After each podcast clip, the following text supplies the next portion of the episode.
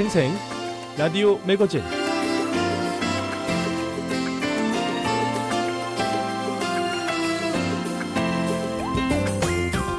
여러분 안녕하세요. 미국 수도 워싱턴에서 보내드리는 BOA 방송의 생생 라디오 매거진 장량입니다. 실업률 역대 최저 4%, 1인당 국내 총생산 9만 43달러. 바로 지난해 이맘때 미국 뉴욕의 경제 상황입니다. 그러나 신종 코로나 바이러스 사태로 미국에서 가장 큰 피해를 당한 뉴욕시의 상황은 6월 실업률이 20%까지 올랐고 또 각종 예산은 줄여가고 있고 향후 2년간 32만여 명에 달하는 공무원 중에 2만 2천 명을 해고해야 할 것으로 예상할 만큼 1970년 이후 50년 만에 최악의 경제 위기를 맞고 있다고 월스트리트 신문이 보도했습니다.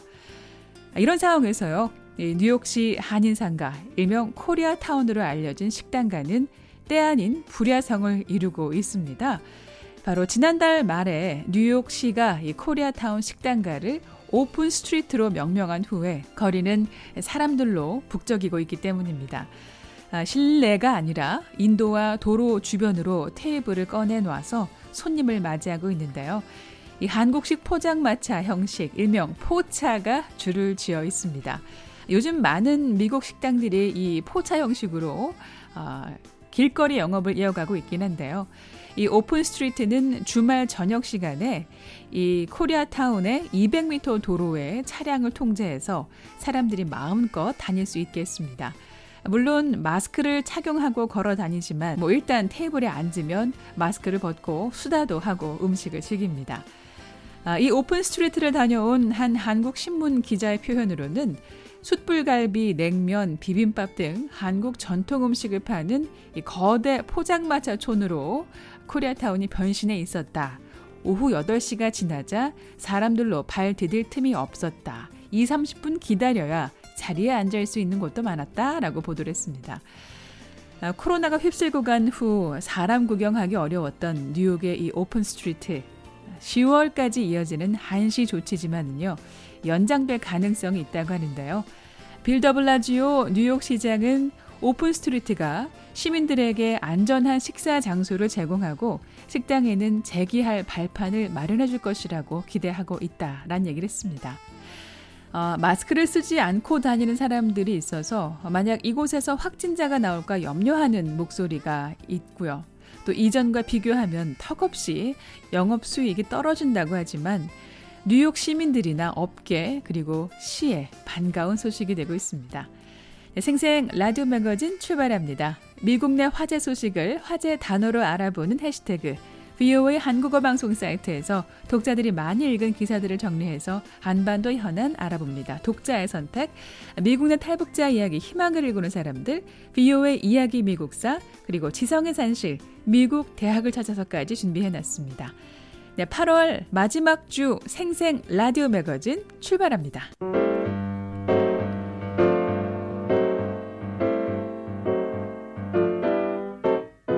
미국 내 화제 소식을 화제 단어로 알아보는 해시태그 시간입니다.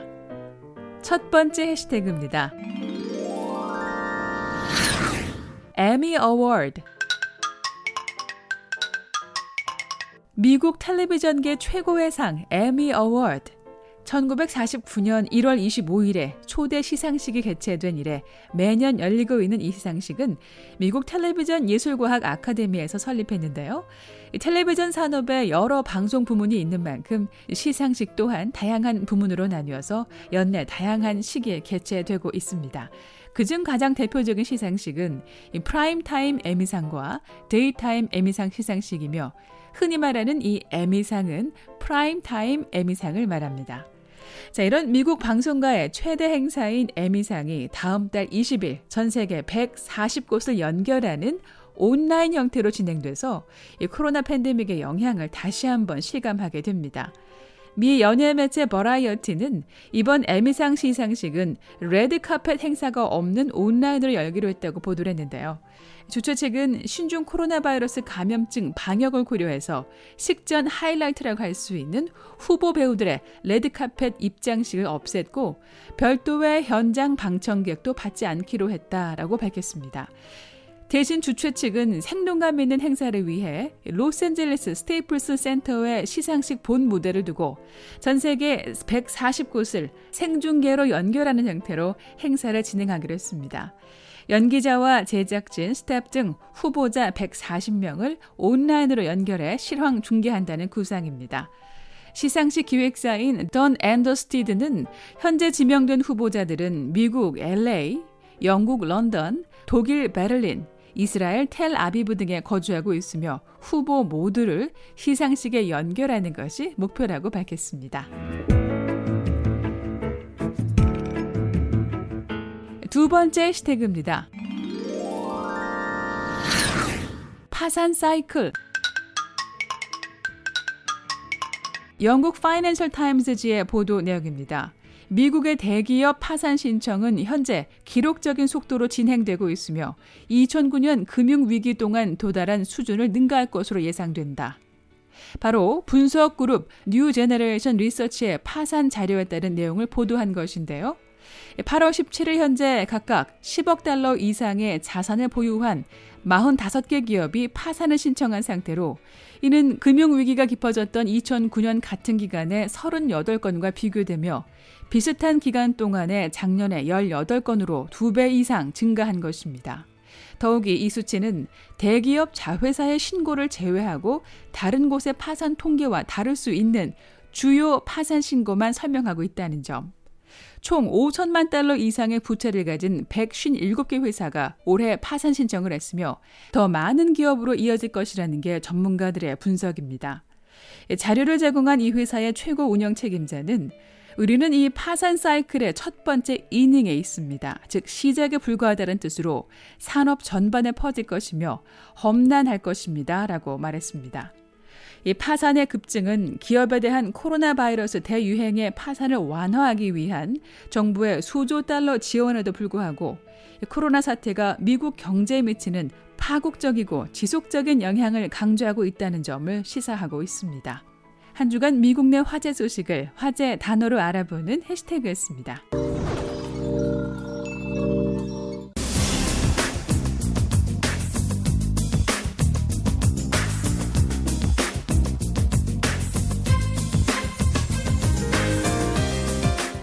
네, 생생 라디오 매거진 BOA 한국어 방송 인터넷 홈페이지에서 한 주간 주목을 받은 소식 알아보는 독자의 선택입니다. 박형주 기자 함께합니다. 어서 오십시오. 네, 안녕하세요. 박형주입니다. 네, 먼저 첫 소식 알아보죠. 네, 이번 주에는 뭐 미 공화당 전당대회 소식이 아무래도 관심을 많이 받았을 텐데 트럼프 대통령이 공식 후보로 지명됐죠? 네, 공화당은 노스캐롤라이나주 샬롯에서 열린 전당대회 첫날 24일이었죠. 도널드 트럼프 대통령을 당의 대선 후보로 공식 선출했습니다.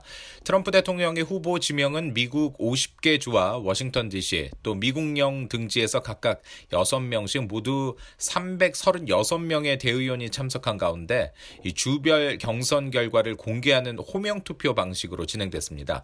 어, 이날 트럼프 대통령과 러닝메이트인 마이크 펜스 부통령은 만장일치로 공식 지명됐는데요. 오는 11월 3일 대선에서 트럼프 대통령과 바이든 전 부통령의 양자 대결 구도가 공식 확정된 겁니다. 트럼프 대통령이 이날 후보 지명 투표가 진행되는 도중에 행사장에 깜짝 등장을 했는데요. 우리는 이겨야 한다. 이번 대선은 우리나라 역사상 가장 중요한 선거다라고 말을 했습니다. 네, 저희가 주목할 수 있는 게 이날 전당대회에서 북한 문제도 언급이 됐잖아요. 그렇습니다. 트럼프 대통령의 외교 성과 중 하나로 모두 세 차례에 걸쳐서 소개됐습니다. 네. 공화당은 별도의 영상 코너를 통해서요. 트럼프 대통령이 어, 미국 역사상 가장 많은 억류자와 수감자를 석방한 대통령이다라고 얘기를 했고요. 2018년 5월 북한 억류자 송환 장면과 함께 이란, 시리아, 터키 등에 수감됐다가 송환된 인물들을 소개했습니다. 이어 트럼프 대통령이 송환자 6명과 함께 대화를 나누는 장면이 담겼는데요. 다만 하지만 이 2018년 북한에서 송환된 3명은 이때 이 자리에는 없었습니다. 공화당의 짐 조던 하운 의원도 이날 지원 연설에서요. 트럼프 대통령은 하겠다고 한 것을 실제로 했다면서 그중 하나로 바로 북한 억류자 송환을 꼽았습니다. 예, 니키 헤일리 전 유엔 주재 대사도 지원 연설에 나섰는데 트럼프 대통령의 대북 정책을 주요 성과로 꼽았습니다. 네, 니키 헤일리 전 대사는 오바마 전 대통령과 바이든 전 부통령은 북한이 미국을 위협하도 록 가도록 내버려뒀다고 주장했습니다.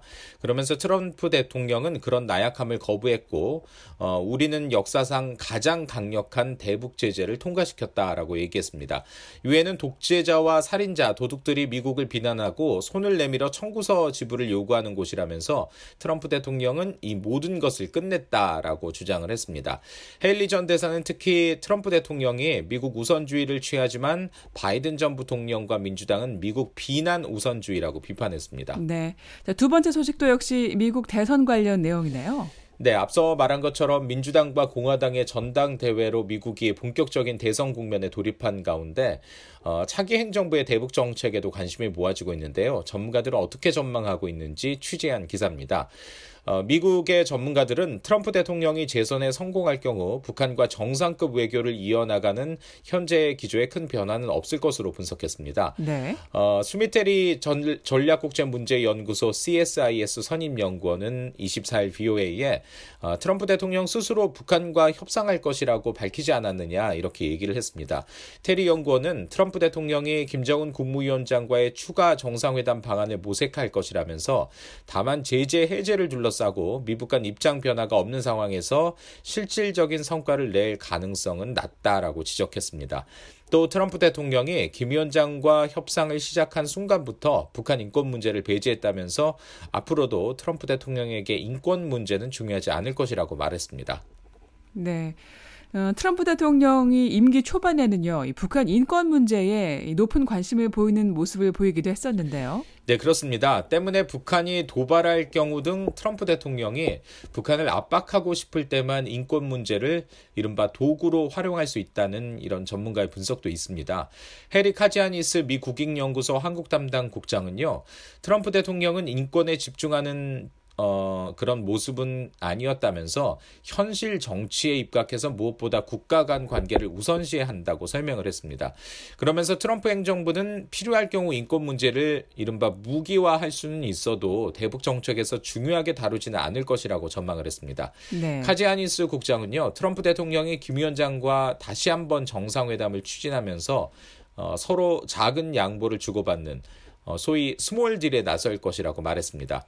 small deal이 거론됐던 지난해 2월 하노이 정상회담 당시에는 어, 존 볼튼 전 국가안보 보좌관이 회고록에서 밝힌 대로 회담 결렬을 부추겼고 또 트럼프 대통령 역시 자신의 전 변호사였죠. 마이클 코엔 의회 청문회를 밤새 지켜보는 등 이 방해 요인이 많아서 small deal이 이루어지지 않았다는 해석입니다. 카지아니스 국장은 트럼프 대통령이 외교 정책에서 업적을 만들기 위해 대북 외교를 서두르려 할 것이라면서 통상 핵심 관료들이 교체돼야 하는 만큼 시간이 다소 늦춰질 수 있다고 말했습니다. 아, 그런가 하면은 민주당의 조 바이든 후보는 트럼프 대통령과의 외교 정책 차별화를 추구하고 있는 모습이에요. 네, 지난주 민주당 전당대회에서 바이든 후보 지원 연설에 나선 토마스 컨트리맨 전 국무부 국제안보 비확산 담당 차관 대행은요. 어, 바이든 후보와 트럼프 대통령의 가장 큰 차이점은 동맹을 중시하는 것이라면서 이 바이든 후보는 당선되면 이 한국의 국익에 매우 큰 관심을 보일 것이라고 말했습니다. 특히 바이든 후보의 또 다른 핵심 입장은 독재자의 비위를 맞추지 않는 것이라면서 김 위원장과 사랑 편지를 주고받지 않고 트럼프 대통령보다 북한 인권 문제를 더 많이 언급할 것이라고 주장했습니다. 아, 북핵 협상과 관련해서는 어, 바이든이 갑자기 북핵 문제를 해결할 해법이 있다고 할 수는 없다면서도 전통적인 외교적 접근법을 취할 것이라고 설명했습니다. 만나는 것도 두려워하지 않을 것이지만 외교 경험이 많기 때문에 정상회담이 성과를 내기 위해서는 준비가 필요하고 또 적극적인 결정을 피해야 한다는 것을 알고 있다는 겁니다. 네, 이 바이든 후보가 대통령이 되면 곧바로 김정은 위원장하고 정상회담을 추진하지는 않을 거라는 전망이네요. 네, 맞습니다. 어, 하지만 브루스 클링너 헤리티지 재단 선임 연구원은요, 바이든 행정부의 대북 정책에서 예측할 수 없는 부분들이 있다면서 김 위원장과의 정상회담 여부를 바로 그중 하나로 꼽았습니다. 아, 실무진의 비핵화 협상에서 상당한 진전이 없는 경우 바이든 대통령이 김 위원장과 정상회담을 열지 아니면 바이든 행정부의 비핵화 협상안이 담는 범위는 어느 정도인지 또 얼마나 대북 제재를 강력하게 추진할지에 대해서는 알려진 바가 없다는 겁니다. 하지만 바이든 후보가 동맹을 중시하고 독재자의 비위를 맞추지 않고 전통적인 실무 협상 위주의 외교를 펼칠 것이라는 점은 확실하다고 클링너 연구원은 말했습니다. 예. 독자 선택 함께하고 계십니다.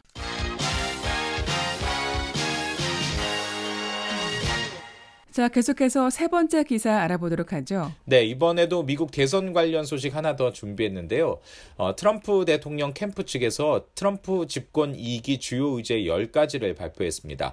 어, 당신을 위한 싸움이라는 기체 아래 이제 10가지 주요 어젠다를 어, 설명을 한 건데요. 이 중 마지막으로 소개된 미국 우선 대외 정책에는 동맹국들의 공평한 방위비 분담금 지불이 포함됐습니다.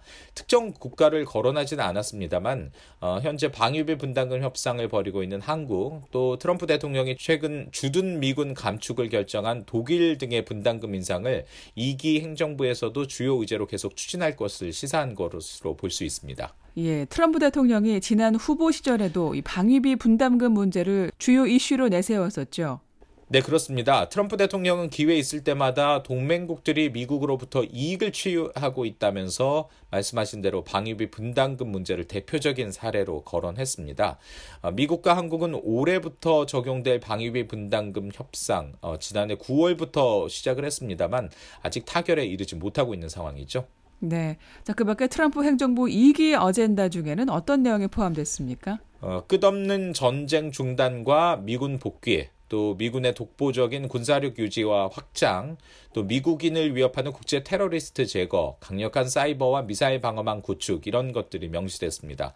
아, 중국에 대한 의존 종식도 핵심 의제에 포함됐는데 이 10개 분야에서 특정 국가가 언급된 것은 중국이 유일합니다. 네. 내용을 좀 보면요. 중국에서 제조업 분야 100만 개의 일자리를 되찾아오고 미국으로 돌아오는 기업에 세금 공제 혜택을 주겠다라는 겁니다. 또 중국에 외주를 주는 기업과의 연방 계약을 맺지 않을 것이며 신종 코로나 바이러스가 전 세계에 퍼지도록 허용한 중국에 책임을 물릴 것이다라는 점도 명시했습니다. 자, 트럼프 행정부 2기 주요 의제 중에 외교 안보 분야 봤는데요. 하지만 어, 가장 비중 있게 다룬 게 경제 분야라고요. 네, 트럼프 2기 행정부의 어젠다 가운데 첫 머리에 꼽힌 것이 바로 일자리입니다. 2기 행정부 출범 10개월 안에 1000만 개의 새 일자리, 그리고 100만 개의 새로운 소기업을 창출하겠다, 이런 목표를 제시했고요.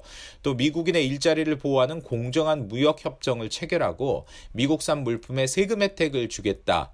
어, 이런 내용이 담겼습니다.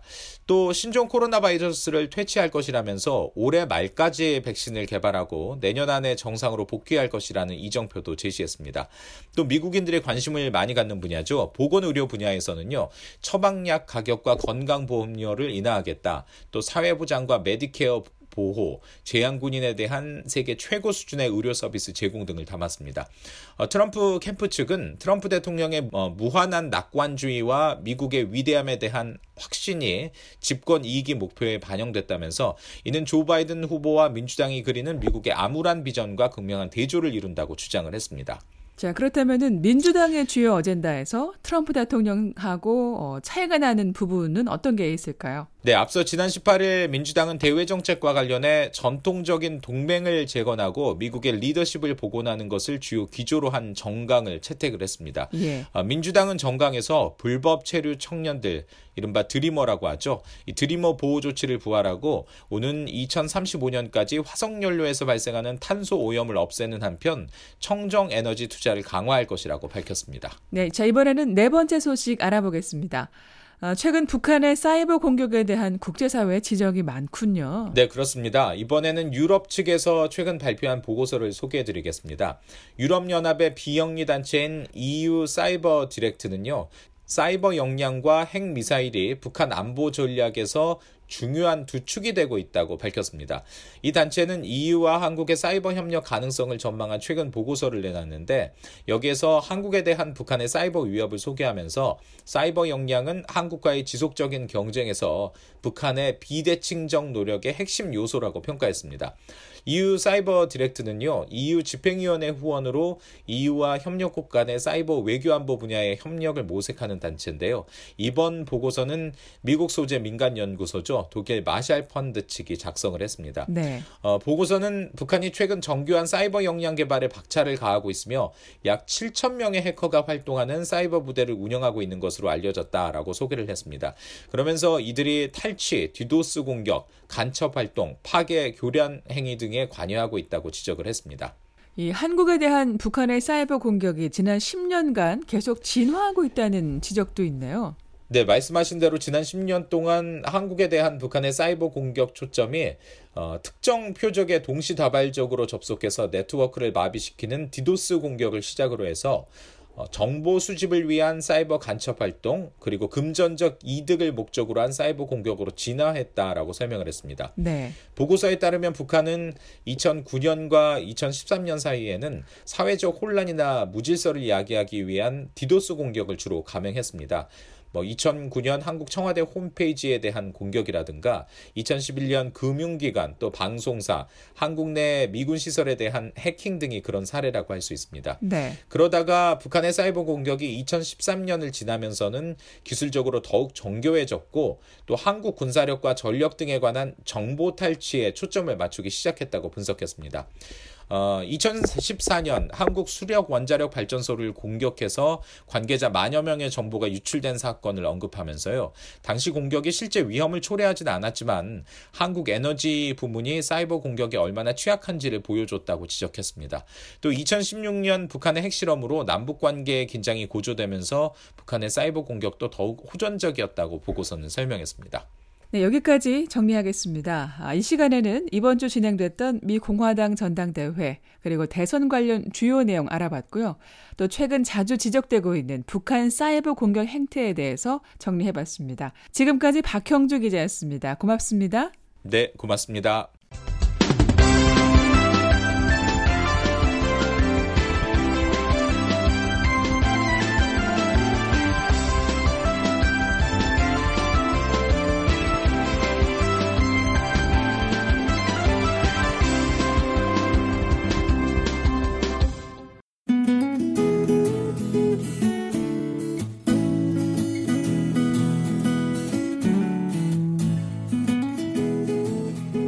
매일 새벽과 아침에 청취 가능한 BOA 방송 주파수 안내입니다. BOA 새벽 방송은 매일 새벽 2시부터 3시까지 중파 AM 1566kHz로 들으실 수 있습니다. 또 아침 방송은 매일 새벽 4시부터 6시까지 2시간 동안 단파 7465, 9800, 9975kHz로 보내드립니다. BOA 방송은 인터넷으로 접속하시면 다시 듣기와 방송 원고 보기, 실시간 방송 청취가 가능합니다. 언제든 방송 듣기가 가능한 인터넷 웹사이트 주소는 www.voakorea.com www.voakorea.com입니다. 한반도와 미국 그리고 세계 소식을 더욱 빠르고 생생하게 전해드리는 BOA 방송에 많은 애청 바랍니다.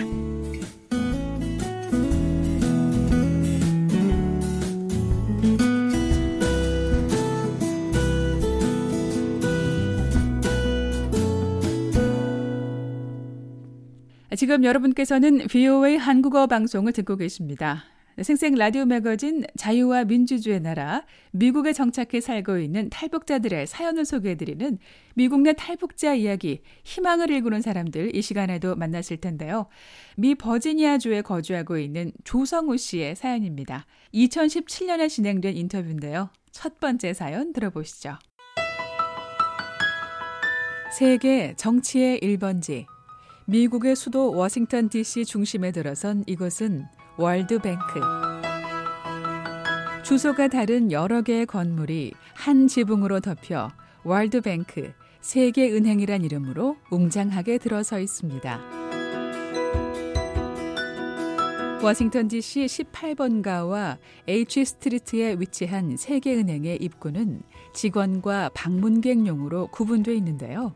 보안 검색을 거친 방문객은 하루 종일 일일 신분증만 가슴에 달면 건물 안에서 식사도 하고 다양한 볼거리는 물론 이곳에서 일하는 전문 인력들을 만날 기회도 갖게 됩니다.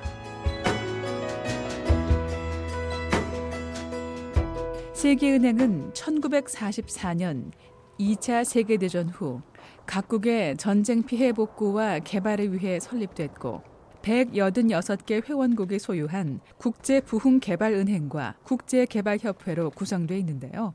만여 명의 정규직과 3, 4만 명이 넘는 시간제 전문 인력에 근무하고 국제기구답게 직원들의 출신 국가 역시 매우 다양합니다.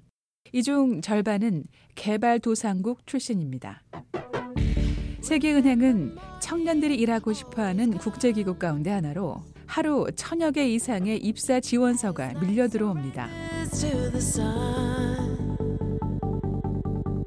오늘의 주인공 조성우 씨는 세계은행에서 근무하는 첫 번째 미국 내 탈북 난민입니다.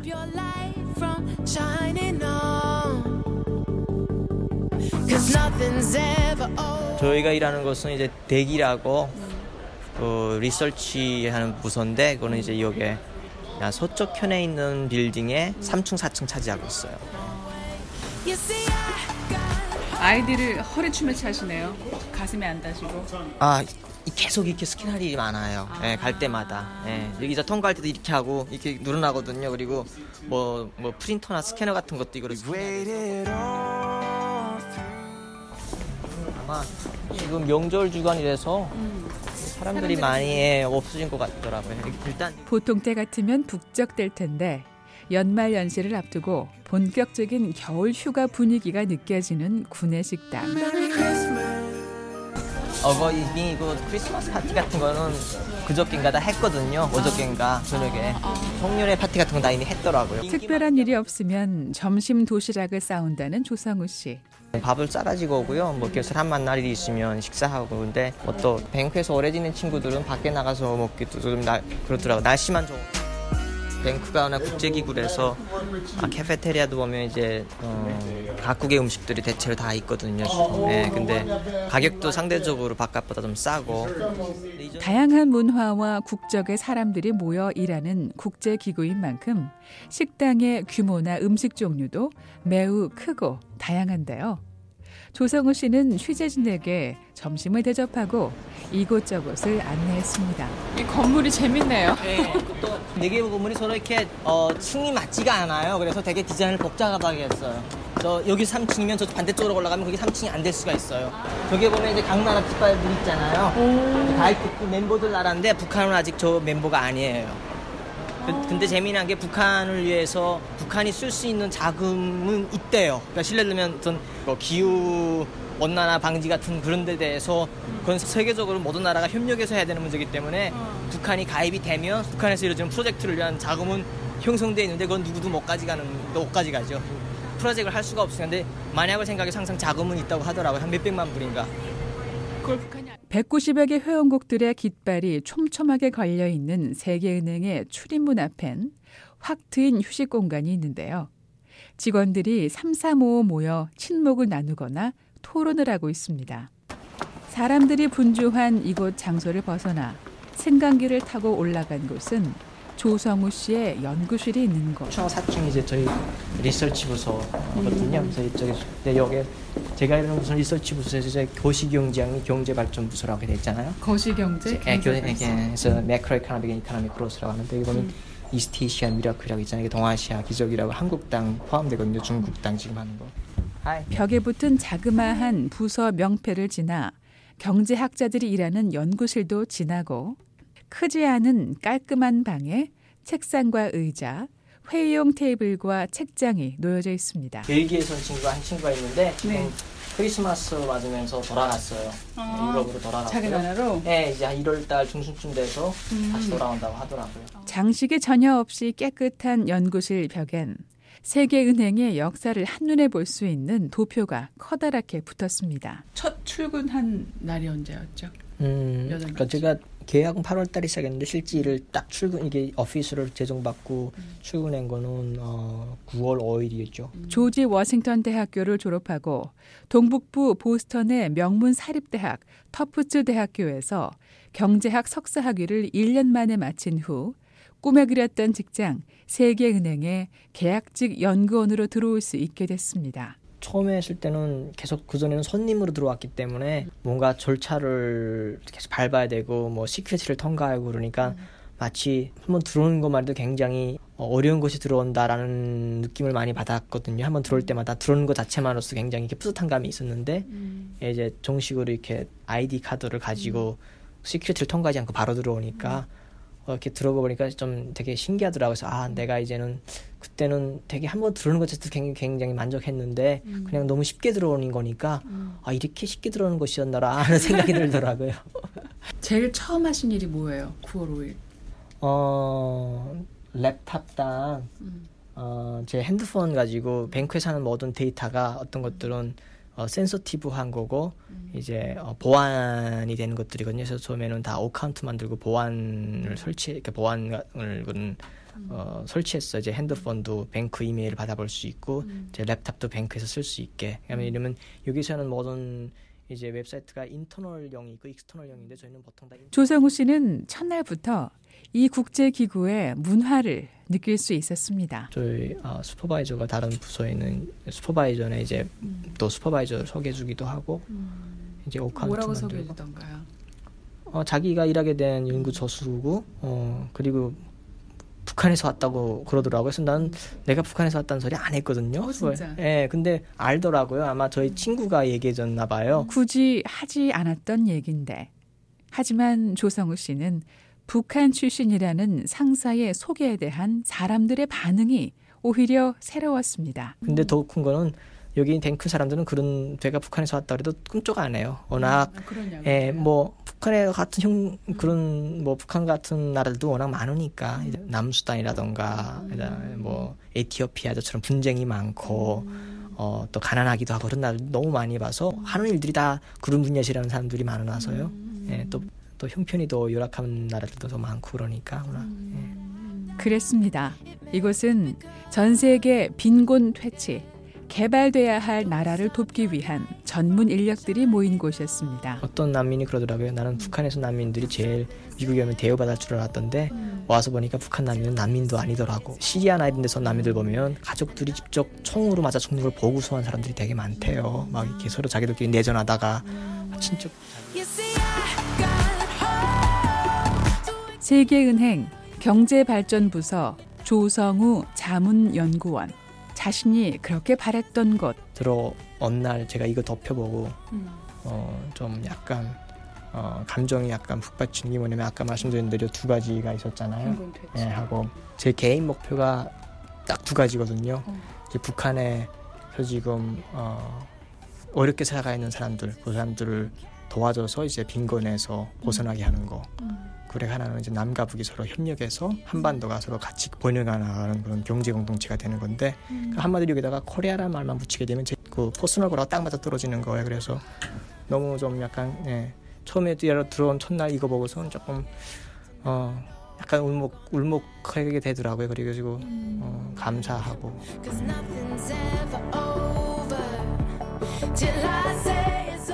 북한의 빈곤 퇴치와 남북한 공동 번영이라는 커다란 목표를 이루기 위한 첫 걸음을 떼는 순간이었습니다.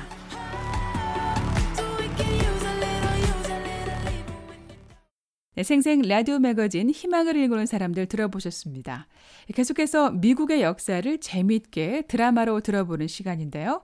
VOA 이야기 미국사 김미옥 기자가 엮었고요. 해설의 조원우, 이은경입니다.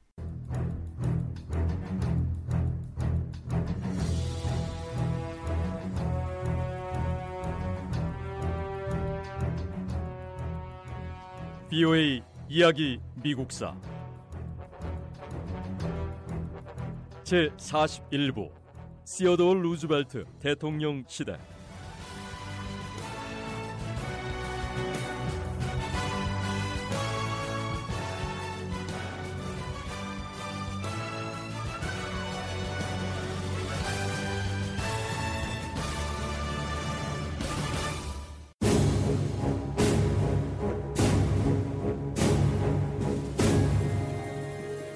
포츠머스 조약이 체결되고 일본에서는 시어도 루즈벨트 대통령에 대한 거센 비난이 쏟아져 나왔습니다.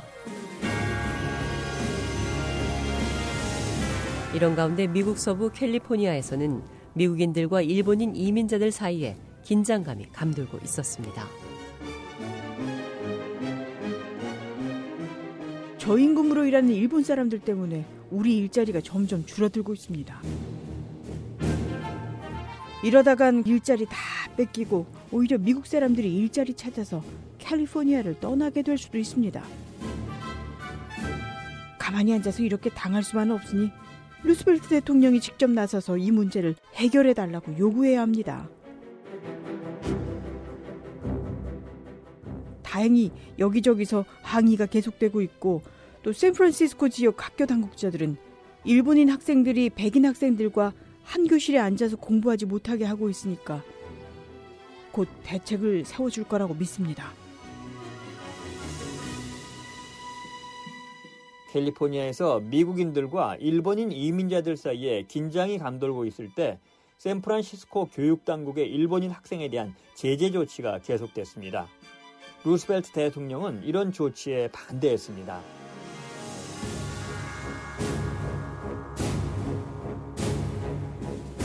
샌프란시스코 지역 학교 당국자들은 일본 학생들이 백인 학생들과 한 교실에서 공부하지 못하게 하는 금지령을 당장 풀어야 합니다.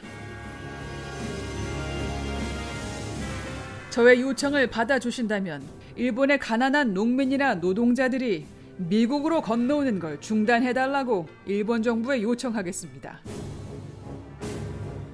일본은 시어도 루즈벨트 대통령의 요청을 받아들였고 법적 구속력을 갖지 않는 비공식 협정인 신사협정으로 합의가 이뤄졌습니다. 루즈벨트 대통령은 일본과의 관계를 개선하기 위해 노력했습니다. 하지만 루즈벨트 대통령은 미국은 아시아와 태평양 지역에서 미국의 이익을 우선으로 하겠다는 뜻을 분명히 밝혔습니다. 이에 대한 경고의 의미로 루즈벨트 대통령은 미국의 해군 함정들이 세계 일주를 하도록 파견했습니다.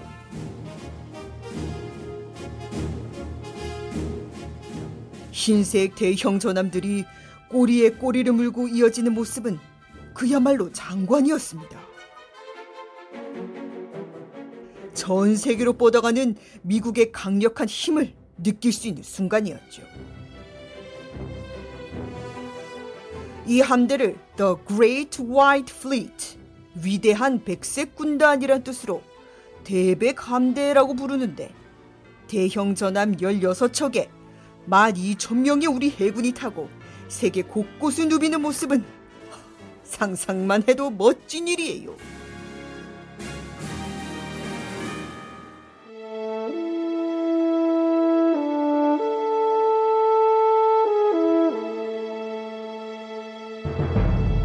대백함대는 14개월 동안 항해를 계속했습니다.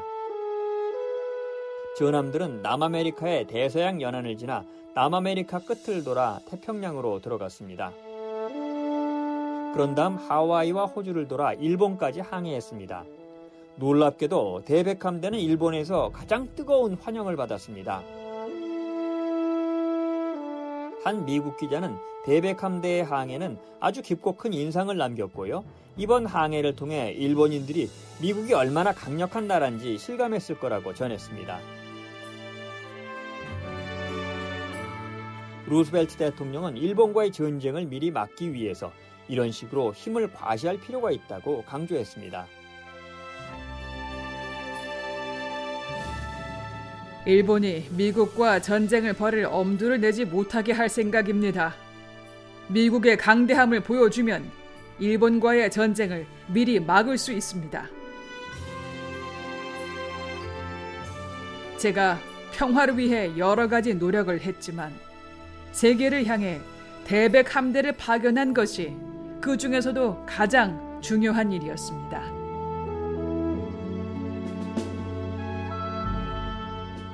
시어도 루즈벨트 대통령은 평화를 위한 중재자 역할을 기꺼이 해냈습니다. 루즈벨트 대통령은 포츠머스 조약을 통해 러시아와 일본의 전쟁을 성공적으로 끝내게 했고 그 뒤 다른 국제 분쟁도 해결해 달라는 요청을 받았습니다. 새롭게 떠오른 쟁점은 모로코 통제에 대한 문제였습니다.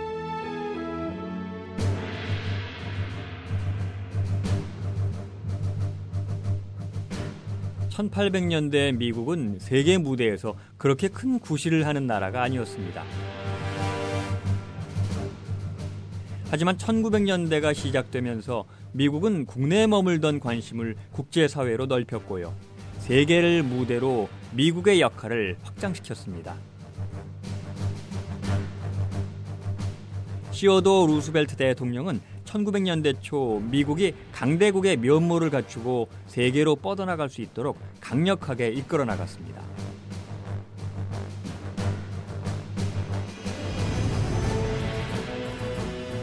(1904년) 프랑스와 영국은 북아프리카 나라들에 대해 협정을 하나 체결했습니다. 이 협정은 영국이 이집트를 지배하고 프랑스는 모로코의 안보와 개혁을 책임진다는 내용을 담고 있습니다. 독일은 이 협정에 반대했습니다. 독일은 프랑스가 독일과 모로코의 무역 관계에 부정적인 영향을 미칠 수 있다고 주장했습니다.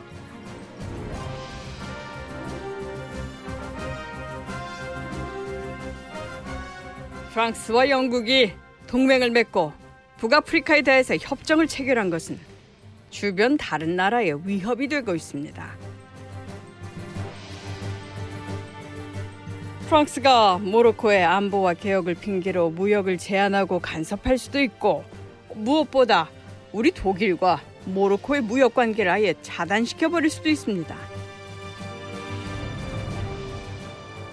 프랑스와 상관없이 어떤 나라든 모로코와 자유롭게 무역을 할 수 있어야 합니다. 독일은 모든 나라가 모로코와 자유롭게 교역할 수 있도록 허용하는 개방 무역 정책을 요구했습니다. 이 분쟁을 해결하기 위해서 국제 회의를 열자는 제안이 나왔습니다.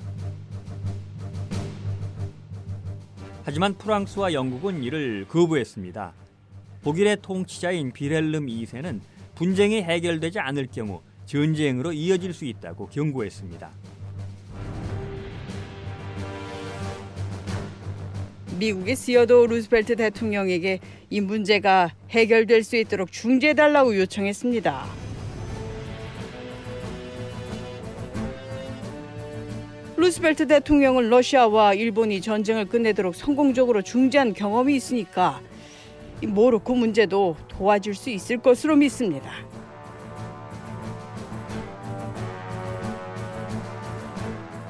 시어도 루즈벨트 대통령은 독일의 중재 요청을 받아들였습니다.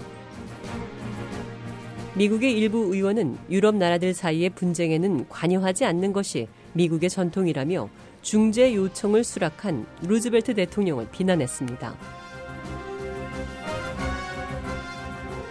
하지만 루즈벨트 대통령은 뜻을 굽히지 않았습니다.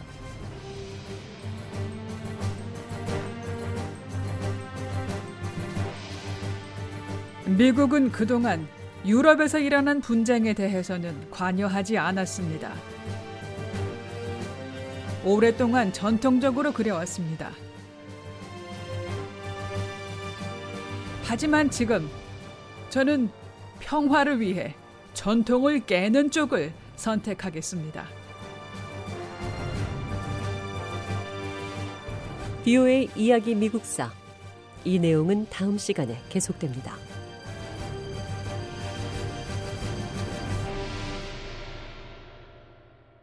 네, BOA 한국어 방송 듣고 계시고요. 생생 라디오 매거진 이제 한 순서 남겨놓고 있는데요. 미국의 대학을 찾아가 보는 시간이죠. 지성의 산실 미국 대학을 찾아서 에모리 대학교 두 번째 시간입니다. 박영석 기자입니다.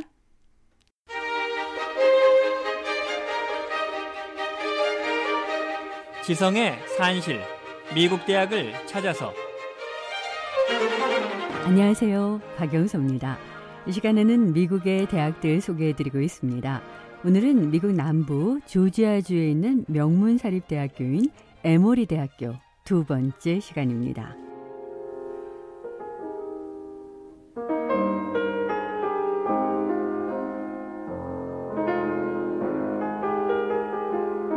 에모리 대학교는 조지아주의 주도이자 최대 도시인 애틀란타시 근교의 630에이커에 달하는 광활한 부지에 자리 잡고 있습니다.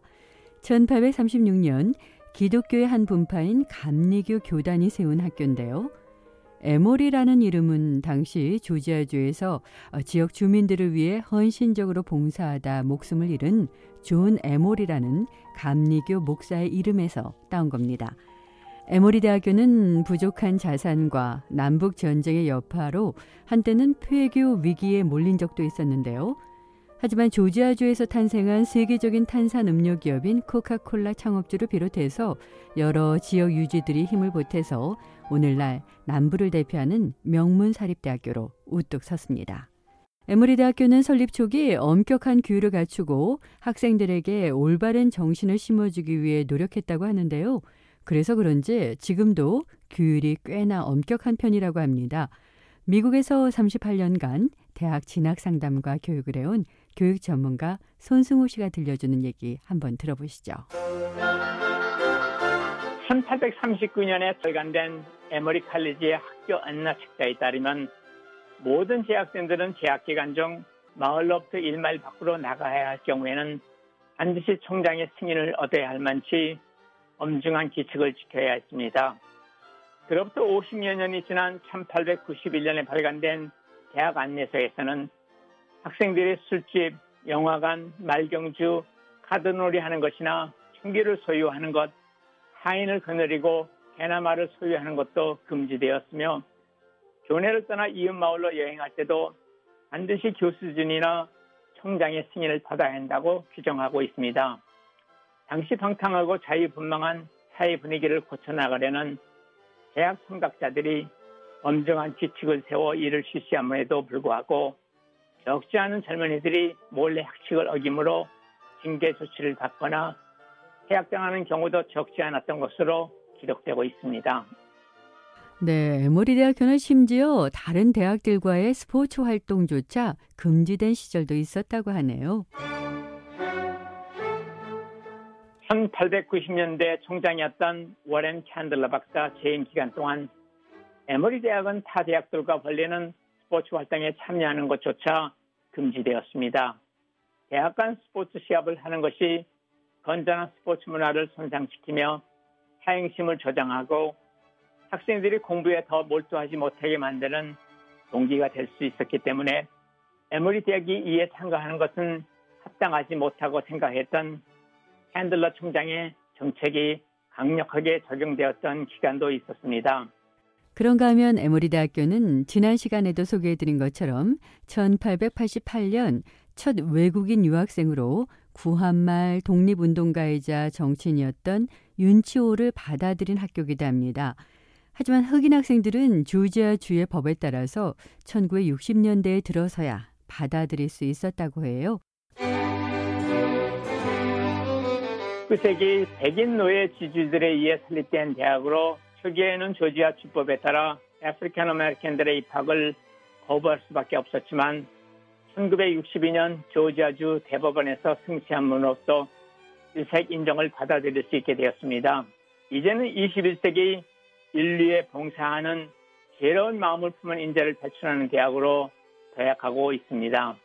네, 오늘날 에모리 대학교는 인종 분포도에서 전국 평균을 웃도는 다양성을 자랑하고 있고요. 외국 학생들의 비율도 매우 높은 편입니다. 현재 전 세계 100여 개국에서 3천 명이 넘는 학생들이 유학 중인데요. 특히 중국, 한국, 인도 학생들이 많습니다. 에모리에서 공부한 외국인 학생들의 얘기 한번 들어보시죠. I come from Wuhan, China. My majors are music and business. I originally wanted to study in Europe, but I picked US over 저는 Europe 중국 because 우한에서 왔어요. 음악과 경영학을 전공하고 있는데요. 처음에는 유럽에서 공부하고 싶었어요. 하지만 결국 미국을 택했죠. 미국은 학교들이 더 많았고 대학을 선택할 때 먼저 전공을 정하지 않아도 된다는 게 큰 이유 중에 하나였습니다. 에모리 대학교에 승마 클럽이 있는 건 나중에 알았어요. 그래서 개인 훈련도 받고 승마도 배우고 있는데 이런 색다른 경험을 할 수 있어 행복합니다. I am originally from Peru and right now I'm studying Master in Development Practice in Emory University, Lanica. 저는 페루에서 왔습니다. 대학원 과정에 있는데요. 전에 아시아와 중남미 지역에서 공부한 경험이 있지만 미국이나 다른 영어권 국가에서 공부한 적은 없었습니다. 저는 정말 제 전공도 그렇지만 영어 능력도 향상시키길 원하는데요. 에머리는 저같이 어려움을 겪는 학생들을 위해서 발음 교정 등 이 1대1 교습도 해주고요. 많은 지원을 해줍니다. 에모리 대학교는 2018년 가을 학기 기준 학부생 약 8,000명, 대학원생은 약 7,300명입니다. 교수대 학생의 비율은 1명당 9명꼴입니다. 2018년 신입생 입학 현황을 살펴보면 2만 7천여 명이 지원을 해서 5,100여 명이 입학 허가를 받으면서 19%의 입학 허가율을 보였는데요. 2019년에는 3만 명 넘게 지원을 해서 2018년보다 9% 높은 지원율을 보였습니다.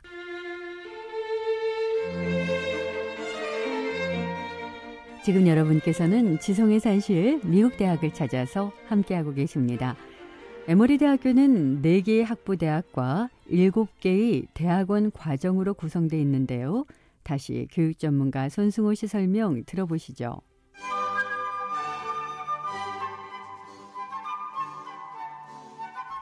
현재 에머리 대학의 학부 대학은 4개로 인문학 대학과 옥스퍼드 칼리지, 경영대학, 또 간호대학이 있습니다. 에머리 대학교는 더 나은 세상을 위해 적극적이고 열정적으로 학문 연구에 정진하고 있는 특학 교수들의 강의, 연구, 그리고 후배들에 대한 지극한 헌신이 소속이 됨으로써 오늘날 남부의 명문을 넘어 세계 유수의 대학들과 비교해도 조금 더 부족함이 없는 대학으로 성장했습니다. 네, 이 중에서 옥스퍼드 칼리지는 독특하게도 2년제 과정이라고 하네요. 다른 어느 명문 대학들에 비해서 에머리 대학이 특징이 있는 점이 있다면 에머리 대학에는 2년제 과정에 옥스퍼드 칼리지가 있는 것입니다. 이곳에서 2년간 에머리 인문학 대학과 똑같은 수업을 받고 나면 중학사 학위를 받고 본인이 희망하면 4년제 학부 과정에 3학년으로 편입이 가능합니다. 2018년 학부 과정에서 가장 인기 있는 전공으로는 경영학, 생물학, 간호학, 경제학, 그리고 심리학으로 발표되었습니다. 이번에는 에모리 대학교의 재정 지원 현황 한번 살펴볼까요? 더욱 많은 인재를 흡수하려는 에머리 대학교는 신입생 선발에서 성적 우수 장학생들을 별도로 등용하는 정책을 실시하고 있습니다. 소득이 높고 낮음에 상관없이 단지 높은 재질과 성적을 가진 지원자들은 인문계열은 에머리 장학 프로그램에서 경영학부 지원자들은 고위주에터 경영대학 장학생 프로그램을 통해서 선발되는데요.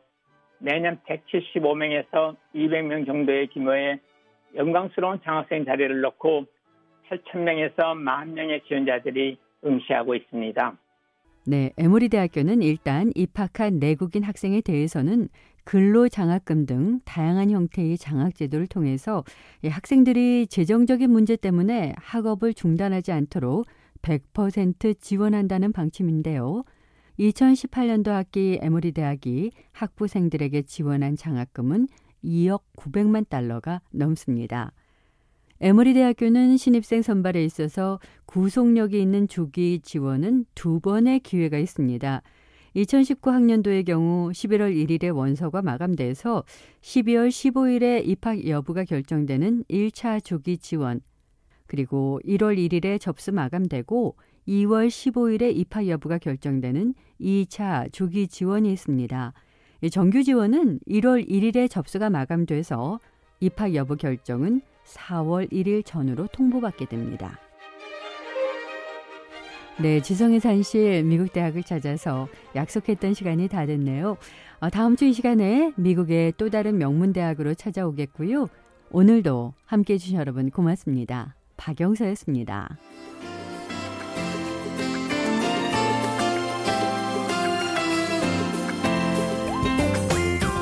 네, 생생 라디오 매거진 이번 주 준비한 내용 다 전해드렸습니다. 오른 한 주도 건강하고 따뜻하게 보내시기 바랍니다. 지금까지 장량이었습니다. 고맙습니다.